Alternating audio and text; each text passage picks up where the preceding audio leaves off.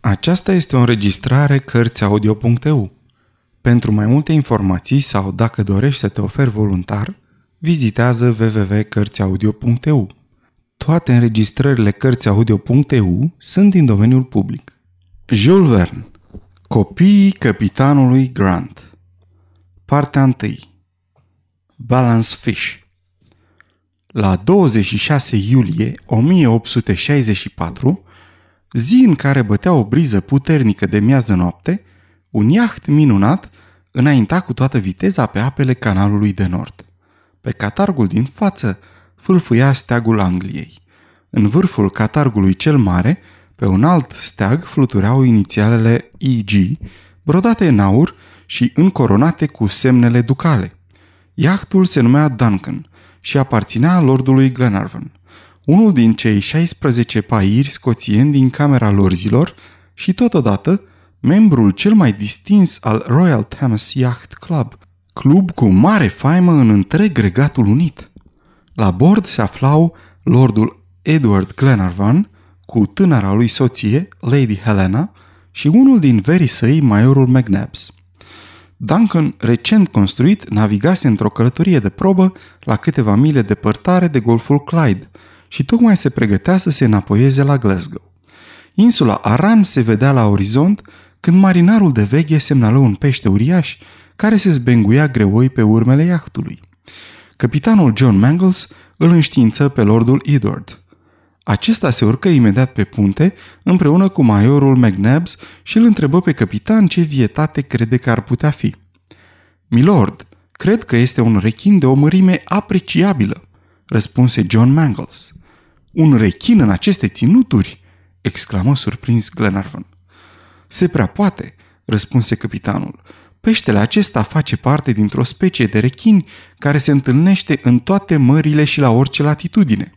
E așa zisul balance fish și pun rămășag că avem de-a face cu unul din acești pești blestemați.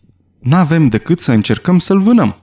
Bineînțeles, dacă Milord consimte – și dacă această vânătoare e pe placul Lady Glenarvan, atunci vom ști precis despre ce e vorba. Care e părerea dumitale, McNabbs? Îl întrebă lordul Glenarvan pe major. Să încercăm aventura? Sunt de aceeași părere cu dumneata, răspunse liniștit majorul. De altfel, continuă John Mangles, am face foarte bine să mai curățăm câte una din dihăinile acestea grozave. Să nu scăpăm ocazia. Vom avea un spectacol strajnic și în același timp vom face și o faptă bună. Bine, John, răspunse lordul și trimise să o cheme pe Lady Helena, care, ispitită de perspectiva unei vânători aventuroase, se sui imediat pe punte. Marea era liniștită. Puteai foarte ușor să urmărești la suprafața ei mișcările repezi ale peștelui, care aici se afunda, aici țâșnea afară cu o forță uimitoare. John Mangles dădu ordinele necesare. Marinarii aruncară peste parapetul tribordului o parâmă groasă la capătul căreia era legată cu o cange o halcă de slănină ca momeală. Rechinul, deși se afla la o depărtare de vreo 50 de coți, adulmecă momeala cu lăcomie și se apropie repede de ea. I se vedeau aripioarele cenușii la vârf și negre la bază, bătând valurile cu putere, în timp ce cu coada își menținea cu precizie direcția.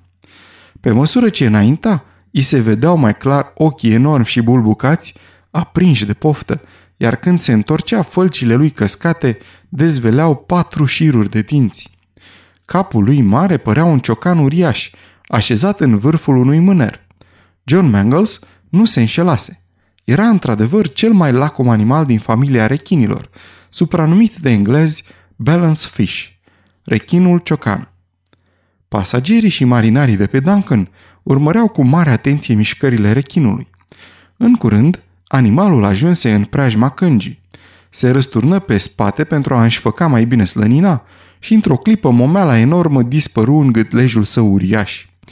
Vârful în formă de undiță al cângii se înfipse în el și rechinul se răsuci furios, izbind cu putere cablul. Marinarii îl ridicară atunci cu ajutorul unei macarale care era legată la capătul vergii mari. Văzându-se smuls din apă, animalul se zbătea cu violență, dar fu înfrânt. O frânghie prevăzută cu un laț îi înfășură coada, paralizându-i mișcările. Câteva clipe mai târziu, peștele fu tras peste bord și aruncat pe puntea iahtului. Îndată, unul dintre marinari se apropie de el cu băgare de seamă și cu o puternică lovitură de topor îi reteză coada enormă. Vânătoarea se terminase. Nu mai aveau de ce să se teamă de monstru. Într-adevăr, marinarii veniseră de hac, dar curiozitatea lor nu era încă satisfăcută, deoarece la bordul oricărui vas e obiceiul să se cerceteze cu atenție stomacul rechinilor. Marinarii care le cunosc lăcomia se așteaptă întotdeauna la surprize și așteptarea lor le este deseori îndeplinită. Lady Glenarvan nu vroia să asiste la această explorare respingătoare și se duse din nou pe dunetă. Rechinul se mai zbătea încă, avea 10 picioare în lungime și cântărea mai mult de 600 de livre. Lungimea și greutatea lui nu sunt deloc neobișnuite. Dar dacă balance fish, cum îi se mai zice acestei specii de rechin, nu e socotit printre uriașii speței, în schimb este unul dintre cei mai de temut. Fără altă ceremonie, burta peștelui uriaș fu despicată în două cu lovituri de secure. Cangea îi pătrunsese până în stomac, care era complet gol. Animalul postise cu siguranță de multă vreme și marinarii dezamăgiți voiau să-i arunce resturile în mare, când, deodată, un obiect grosolan, lipit între măruntaiele rechinului, atrase atenția șefului de echipaj. Ei, drăcie, ce e asta?" întrebă el. Vreun Pietro e în floica de dihania asta ca să mai câștige ceva greutate, răspunse unul dintre marinari. Ba, spuse un altul, e cu siguranță o ghiulea pe care blestematul de pește a înghițit-o și pe care n-a mai putut-o mistui. Ia mai tăceți din gură, le răspunse Tom Austin, secundul iahtului. Nu vedeți că animalul acesta era un bețiv sadea și că a sorbit nu numai vinul, ci și sticla, ca nu cumva să piardă vreun strop. Ce? exclamă lordul Glenarvan. Rechinul are o sticlă în stomac?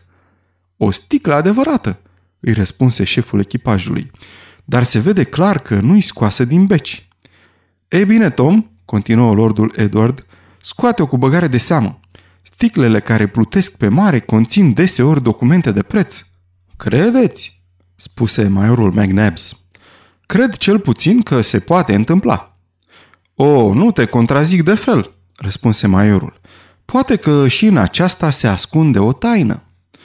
O vom afla îndată. Ei, Tom? Iată, răspunse secundul arătându-i obiectul diform pe care îl scosese nu fără trudă din stomacul rechinului.